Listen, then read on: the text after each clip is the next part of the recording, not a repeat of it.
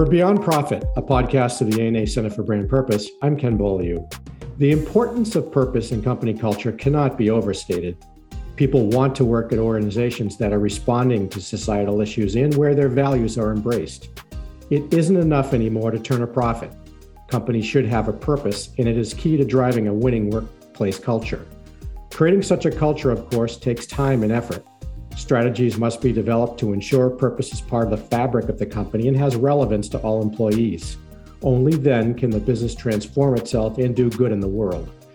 Optimizing employee experiences is an area of specialty at the woman-owned brand agency Sullivan and Company.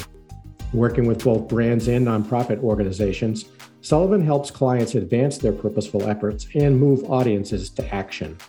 Joining me to discuss Sullivan's work in building strong employer brands is Nicole Ferry, a partner and the executive director of strategy at the firm.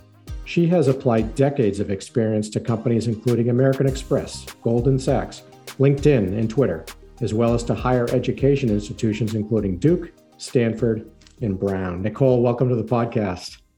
Thank you so much for having me. So, Nicole, before we get into the crux of our conversation today, um, I want to ask you your thoughts about how brands are responding to the, to the crisis in Ukraine. Um, are you feeling positive about what you're seeing out there? Well, I would say you can see the struggle. I, I, know that a lot of our clients struggle with how do they respond? And often a blanket high level vote of support uh, or not doesn't usually land well. Uh, it feels superficial. And so the question becomes what is meaningful? How right. should a brand meaningfully respond? I think also it's about being specific. It's not just that high level, we support Ukraine, but really, how are you demonstrating it in action through your brand? And there are a few ways to do that. And we can see some good examples of that mm-hmm. in, in the market. So it often helps if your brand and your talent are aligned with the cause. So, for mm-hmm. example, Amazon has offered logistics infrastructure and cybersecurity expertise. And there's an, of course, there, because uh, that kind of help directly corresponds with what they're good at.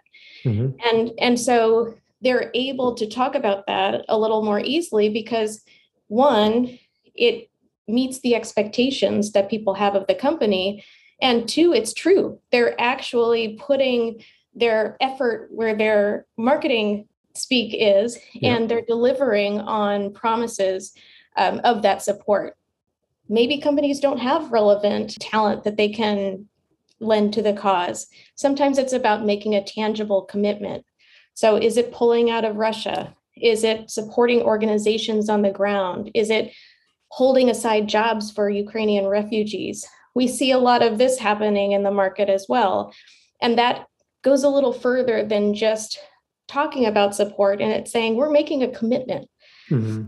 And I think we'll probably talk today a lot about putting real commitments behind what you say about purpose in the market and how that really strengthens people's perception about about the words that you're saying you're really starting to to um, walk the talk and then sometimes it doesn't have to be about yourself and i think that we see this done successfully too where companies might showcase their employees and what they are doing in support of the effort. And sometimes it's about just recognizing that the company has employees in U- Ukraine who need to know that they have their backs and making that known on all channels um, so that those employees can reach out or showcasing their employees that have made significant contributions to the cause in different ways as well and we work with a lot of B2B companies, mm-hmm. turning the spotlight on partners or customers or organizations that are making a difference. Right. It doesn't always have to be about you. It can just say, hey, look at what these great organizations are doing in support of this. We really appreciate their effort. That's terrific. Are, are, some of your clients reaching out to you at all about this, just asking for your advice, or or vice versa? Are you reaching out to them to say, "Hey, this is a this is a moment in time where you could really step up and make a difference." Clients certainly, particularly given the immediacy of social mm-hmm. um, and the social channels, um, often come to us and say, what should we be saying um, and and how do yeah. we respond right. and um, generally we come back to them with with uh, those four things i just talked about yep. mm. are you doing anything are you contributing your talents in any way are you making a tangible commitment can you talk about your employees uh, do you have partners you can highlight if you don't you might not want to step into that conversation in the mm-hmm. absence of any of that. You might want to think about or find those examples within your organization or partners where you can have a legitimate conversation. You want to have something of substance to say, right. or sometimes it's better not to say anything at all. Absolutely. Well, thank you for sharing that. So let's get back to the, the focus of the conversation around, you know, building strong employer brands there's a heightened emphasis on purpose across industry sectors. You're, you're seeing that um, now, especially. Talk about the employance, uh, the importance, I should say, of getting employee experience right and the benefits of that to a business. I think with the heightened emphasis on purpose, there has also been a lot of different terminology talked about, and and the labels are sometimes confusing. So if you don't mind for a second, I might talk about how we think about the different labels sure. because it it um, it helps me to uh, address your question too.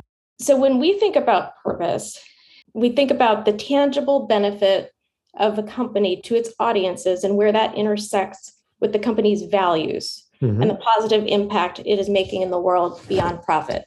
Right. Do you like how I did that? Yes. Absolutely. Thank you. so so the company's overall purpose can and should umbrella all of its communications. When we think about employer brand, that's the articulation of what the company promises to its employees, really the value of working with the company. And purpose is a really big part of that. But it's one component. Then the overall culture is another component what the people are like, what it feels like to work there, and opportunity, the the professional growth and what that looks like might even right. be another um, part of that employer brand. And then the employee experience should be how that company interacts with its employees across every touch point. Mm-hmm. So I just threw out a lot, but I know that I'm going to be talking about all of those things and how they relate to each other. And it gets back to your question about the heightened emphasis on purpose mm-hmm. and um, how that influences how the employee experience mm-hmm. should be and, and, and the importance of it. Mm-hmm. As far as the heightened emphasis, we see that it has been driven a lot by employees. The employees are actually starting to question and have questioned um, over time how are how am I making a difference beyond profits to mm-hmm. my company. Mm-hmm. And so companies have had to think more about it, particularly as recruiting has gotten more challenging mm-hmm. and more competitive. While companies used to be able to live by the mantra, first do no harm, now candidates are looking for the companies who are doing the most good. Yeah. But good doesn't have to mean just saving the world. For profit companies don't have to sound like nonprofit companies. But when it's done right, a company's purpose is clear, specific, and woven into the employee and customer experience. Mm-hmm. And we've kind of seen an evolution, I would say about a decade ago or so, with the growth of the big tech companies. There was a lot of discussion about culture. That at the time was just loosely translated into benefits, perks, and maybe not being so corporate Sure. And on culture pages of the websites, there was a lot of talk about food and foosball. And um, we were working at the time with a really innovative investment manager, Two Sigma. And they needed to recruit from the same rarefied pool of engineers and modelers as Google and Facebook, who were at the time kind of the kings of free food and foosball. And even though Two Sigma had the same kind of perks, what we found is that their employees were even more engaged around the company's purpose, which was bringing science to financial services and uncovering the truth in the world's data. They have mm-hmm. amazing amounts of data and they create algorithms that really predict what's going to happen in the world and make investment decisions. And that's based on interconnected facts and not intuition and gut. Mm-hmm. And when they started being clear about their purpose, they were no longer getting on the defensive about trying to win the benefits war. It really became around about recruiting people who get excited about changing an industry and doing things differently and doing everything based on making decisions based on data, sure. et cetera. Sure. Once we realized that was re- what really charged everyone at the organization and got them excited, the question was, well, how do you bring it to life across the experience? Mm-hmm. And that exercise became about mapping everything from the recruiting process to onboarding to the ongoing employee engagement and looking for opportunities across that whole life cycle to infuse this idea of purpose and their culture um, into mm-hmm. those different touch points. I want to go back, uh, Nicole, to um, a point you made about purpose intersecting with values. Do you think brands often mistake values for purpose? I think I think so, and that that goes back to the the confusing terminology. I remember a prospect started talking to us about needing a messaging platform around purpose. And what they said in their request for proposal is that they needed they needed a purpose, a positioning, company values, a mission, vision, and, and an employer brand and and a way to talk about their culture. And we thought, oh my gosh, even if we could create a platform that talked about all of those individually, mm-hmm. how would anybody even know how to use it? Right. I, th- I think simplicity and clarity are, are very important in figuring out how to talk about your company's purpose. And you don't need umpteen different versions of that. You really sure. just need to be very clear about what that overall purpose is and, and how your business intersects with your values mm-hmm. to create it. Mm-hmm. And then um, and then really it's about tailoring that message to different audiences. Really your employer brand is just it's focused on one of your audiences, your recruits and your existing employees, mm-hmm. um, and how that purpose trickles down into the messaging to that audience. So you've you talked about the importance of uh, building a strong employer brand. In your experience, where do companies fall short in this area? I think in two ways. One, in thinking that it's going to be like boiling the ocean and making it so. And then two, what I call the integrity, excellence, and collaboration trap. Mm-hmm. So I'll cover the boiling the ocean first. Sure. For a big global multi-divisional company, it can feel daunting to try to articulate the employer brand across different industries and geographies, and particularly when a company has grown through acquisition, because you're melding a whole lot of different different cultures. And I think one of our experiences uh, really helped us rethink what you need in order to do that. Mm-hmm.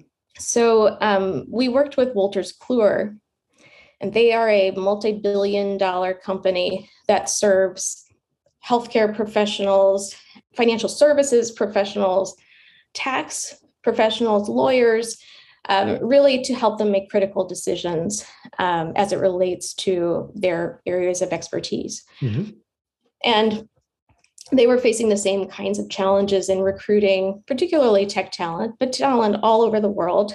And they decided we really need to have a better employer value proposition. And obviously, this company could have taken a year plus to do this. Mm-hmm. But instead, they are one of the most efficient companies we have ever worked with. They said, We are going to do this in a day. We need help pulling together a group of people who represent the rest of the company. And these were people of different tenure to the mm-hmm. company across different divisions, different global markets, different generations. And uh, they said they are going to represent us and we are going to run a day long workshop. And at the end of the workshop, we're going to present our ideas to the head of communications. And we said, are you really going to make the decisions this quickly and put essentially the power in these people's hands in order to do this? And sure enough, they did. And the values that they all identified that made up their employer brand still live on their um, website and throughout all of their offices today and are actually also incorporated into a lot of their employee evaluation um, measures as well. Now, how did they do this? The truth is, is that if you actually have a strong culture, it's all right there at the surface. It just mm-hmm. needs to be articulated. And it doesn't have to take as much time and you don't have to get quite as much input as you think you do mm-hmm. in order to um, really bubble it up um, or package it and and start talking about it throughout your organization the second way that a company might fall short is um, i think i called it the integrity excellence and collaboration trap mm-hmm. At the risk of sounding like fake news i'm going to give you a fake statistic right now mm-hmm. um, i think about 99% of big companies talk about at least one of those values integrity excellence or collaboration on, on their careers section of their site I'm pretty sure my fake stat probably holds up. So, why is this a problem? Mm-hmm. One, because if everyone says the same thing, how do people make decisions around why they should work with you versus another company? Mm-hmm. And that's true for customers versus you know potential recruits but particularly for potential recruits how are you helping them make a decision two these values should kind of be expected. If you have to talk about integrity, isn't that a problem? Shouldn't I assume that? Also, shouldn't I assume excellence? If you're in business, you're probably excellent excellent at sure. something. Part and parcel with the job. Part and parcel with the job. Um, I hope that you're excellent at what you do. Here's why they're so prevalent. You can't argue with them. And it's hard to sell in to a company what it stands for across an entire mm-hmm. organization to everyone. But it's better to make the braver choice because if they're not specific, they give no picture of what it's like to work at your company. And that's what you really want to do is paint a picture of what an employee's experience will actually be like. Hey there, Beyond Profit listener. Are you looking for more ways to become smarter about purposeful marketing? then allow me to introduce you to the ANA Center for Brand Purpose.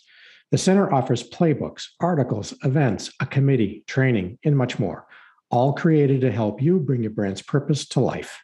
You can learn more about all the resources available by visiting ana.net slash brand purpose. Now, back to the show.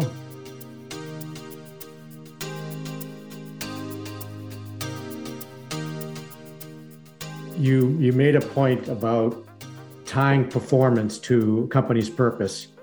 And I know that that's a topic that you're starting to see more people talk about.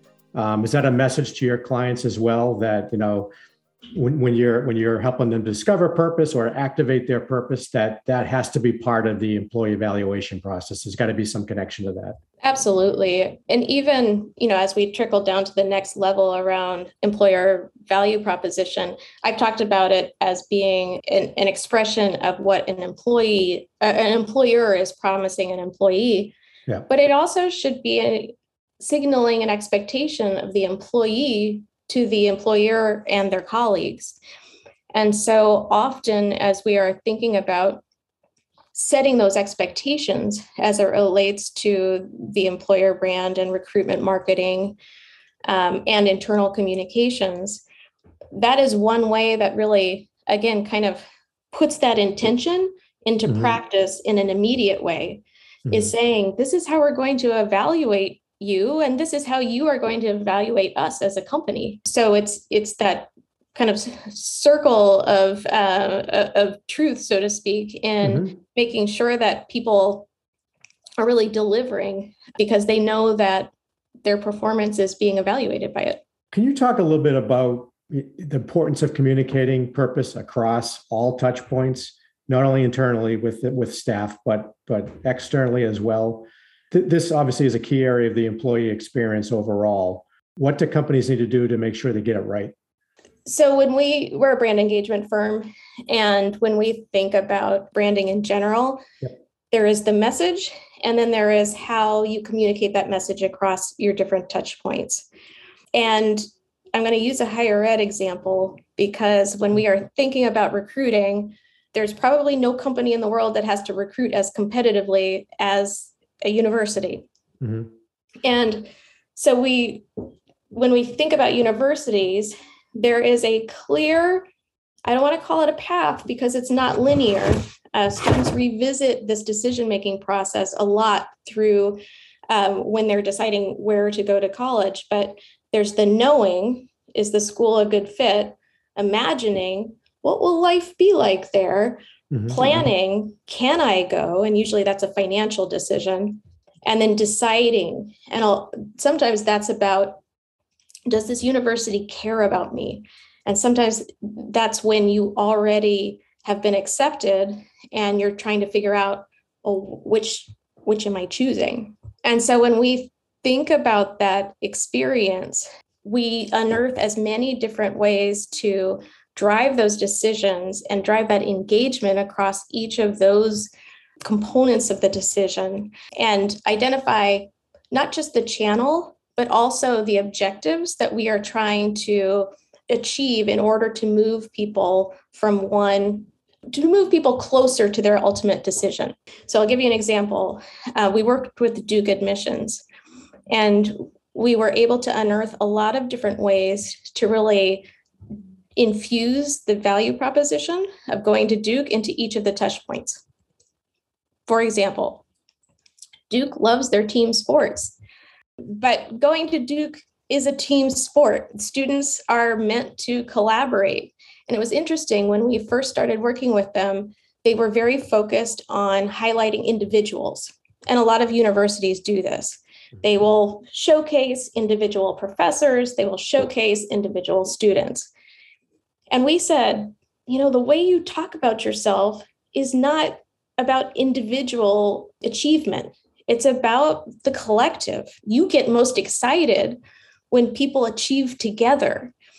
And so we featured instead the groups of researchers and how they collaborate on campus. We, we featured um, how students and, and faculty collaborate together, and even with outside organizations to really signal what that experience is actually look actually looks like and even on the website that we created with them, it was about following a group of freshman friends throughout their different days and how they went off and did different things and then came back together and shared to capture that feeling of collaboration and teamwork that really flows through the experience. Another great part of the Duke experience is the campus. And of course, poten- uh, existing students know that, but for potential students, what we heard over and over is if they got to campus, they were sold. So we realized that for all of those recruiting communications, it wasn't about applying even. It was just about getting people to campus. How do we make it as attractive and easy as possible for them to get to campus so that they could fall in love, just like a lot of people do when they visit? Then, when we looked at that communication experience, too, what we realized is Duke's biggest objective was to convert more of their accepted students. But communication stopped after acceptance. There was a bit of a reveal and a bit of a celebration, but then after that, there was nothing. And that's a really big time in a potential mm-hmm. student's life where they're they're trying to figure out can I go? Do I want to go? Do I want to go to this other place? Mm-hmm. And so we, we said, well, what if you what if you really make that part of the communication much more robust and mm-hmm. continue those communications by introducing them to more of the community and having them interact online with mm-hmm. with some of some existing students and even faculty what if you provide them with more information to help them with their decision, give them even more of a sense of what it might like to be there, and then infusing every new touch point and with messaging around what it means to be a part of Duke. Right. What a what a great case study. It's amazing. So so you talked about recruiting students. Now I'd like to flip it a little bit and talk about the acquiring and retaining talent at businesses. what role does marketing play in that? Well, companies should be thinking about employees. And when I say that, recruiting, of course, but even their existing employees as their customers and as an important audience that should have its own value proposition and experience. And so sometimes when we think about business, with their marketing departments know that they really have to have a good relationship with sales if it's mm-hmm. a if it's a very sales driven company. But in this scenario, sales is to customers as human resources is to recruits and employees. So a company would never expect sales to define and carry the message single handedly. And human resources shouldn't ex- be expected to do that either. But sometimes they are. Sometimes human resources departments are the ones who come to us and say, hey, can you help us with our recruitment marketing? Which is great. We love that. But it's almost a missed opportunity internally that their marketing folks are not as in lockstep with the human resources folks as it relates to um, recruiting as the marketing people might be in lockstep with sales. Mm-hmm. So just like marketing needs to work hand in hand with sales, and salespeople know the process, the barriers, the customers best, so does marketing need to work with human resources who know the process, the barriers, and the recruits and employees best. So it's really about working in collaboration to define the employer brand, the current and ideal journey, and the eventual communications and touch points that support that ideal journey. A couple of years ago, uh, we found in an ANA survey that B2B companies in particular struggle when it comes to getting buy-in from sales. Mm-hmm. Marketers, mm-hmm. marketers were buying into purpose. Sales, not so much. They thought it was like warm and fuzzy and perhaps nothing else has there been a sea change? And you've talked about you work with B2B clients. Are you seeing sales now um, a little more closely aligned with purpose, the purpose strategy of organizations? I think so, but they really need to be given the tools in order to do so. Yeah. I, I think that a lot of times companies set that purpose at that highest level, and even companies who do a good job of it don't necessarily help sales translate it into the conversations they actually have to have about products and services. And so that I think is sometimes the broken link, but it's it's easily mended if again sales and marketing are working together to figure out here from a sales point of view, here are the conversations I actually have to have. Yeah how and when am i supposed to weave in the conversation of our of our higher purpose right. without sounding like i'm just forcing it in essentially sure. and and that's probably a combination of a couple things one is making sure that they know where in the relationship they're supposed to be bringing that up you might imagine that usually that's in the awareness building and the interest generating stage versus at purchase. At purchase, companies need to know, well, how is this going to work? How's the relationship going to work? How do these products work, et cetera? And purpose becomes a little less important, but it might be why they initially engage with the company in the first place. So it's very important in kind of higher on up in the funnel. So you you mentioned that you work with nonprofit organizations. Are there any lessons that brands can take from nonprofits about building a strong workplace culture? I'm going to make the distinction between culture and purpose. Nonprofits are great about having a strong purpose. Essentially, their business is their purpose. Is their purpose. And so it's it's part and parcel. That doesn't necessarily mean they have a strong culture across the board. Right. What they do have is alignment, and that's mm-hmm. very helpful. And I think that a lot of for profit businesses can certainly learn from that and see how a strong purpose actually provides alignment across the organization. Everybody knows what they're supposed to be doing. Everybody has a model for making decisions because that purpose is so clear. Doesn't necessarily lead to culture. You have to work on that separately. Exactly, exactly. So you mentioned about the review process, tying purpose to the review process. Should should purpose in your mind be tied to executive compensation? I think that's a great question. I think that only if you have done the work in figuring out how specifically you are going to measure the impact you are making through your purpose. It's really tricky to link compensation to something that is not measurable. And ideally, you should be identifying measurable goals to achieve your purpose. Mm-hmm. If you've done that, I think that makes it easier to link to compensation sure. than leaving it somewhat squishy. So we, we know that getting buy-in from the CEO on down is, is key to um, activating purpose. What advice do you have for companies about, you know, staying the course through thick and thin, the ups and downs, so as to avoid charges of purpose washing? I think that being consistent really starts with a plan.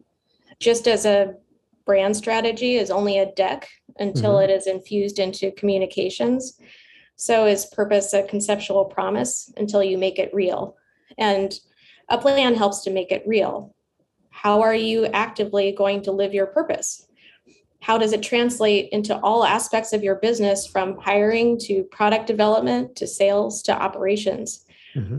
Because only when you have it embedded into your business can a brand or marketing person have something to say marketing and communications are the least of your worries if you hmm. if you haven't already built that into your organization and i think that we've been working with JP Morgan for a while, and we've been impressed by how much they've started to align their promise of people and and what they do to a commitment to diversity and i don't want to call it a purpose exactly but certainly they have made a very strong commitment and it is a multi-pronged commitment they've committed through the people they hire and the partners they work with.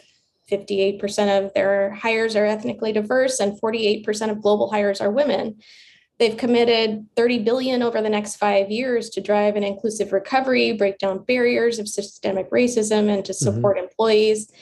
They've committed 8 billion in mortgages for black and latinx candidates and then they have charity partners as well. And so they have very specific goals and commitments that they've made right. that allows them to be able to talk about this. And it is in those commitments that they are proving to their employees and their recruits that they mean it. And it's also and and to their external audience as well.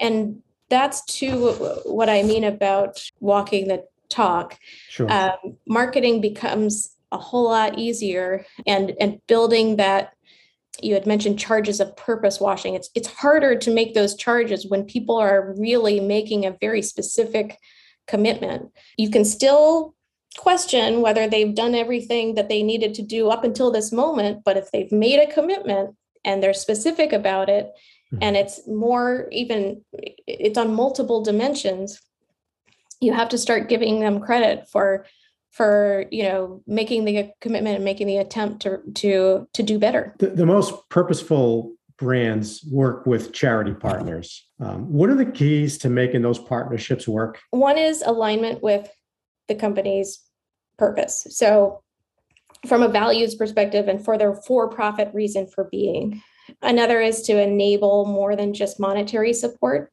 mm-hmm. but be able to get the employee base to participate in the partnership as well and then, like I was just talking about, being specific about the commitment and measuring progress over time and reporting back. Those are usually the ways to, um, to, to make sure that the partnership is meaningful and mm-hmm. it's not just about the money, but it really is about how it, it matches with what you're trying to do overall as a company. Mm-hmm. And it is getting more of your employees involved. Um, to bring this conversation full circle now. So, so we talked about there are lots of great examples out there of folks leaning into their purpose through COVID, through the Ukraine crisis, other cultural movements.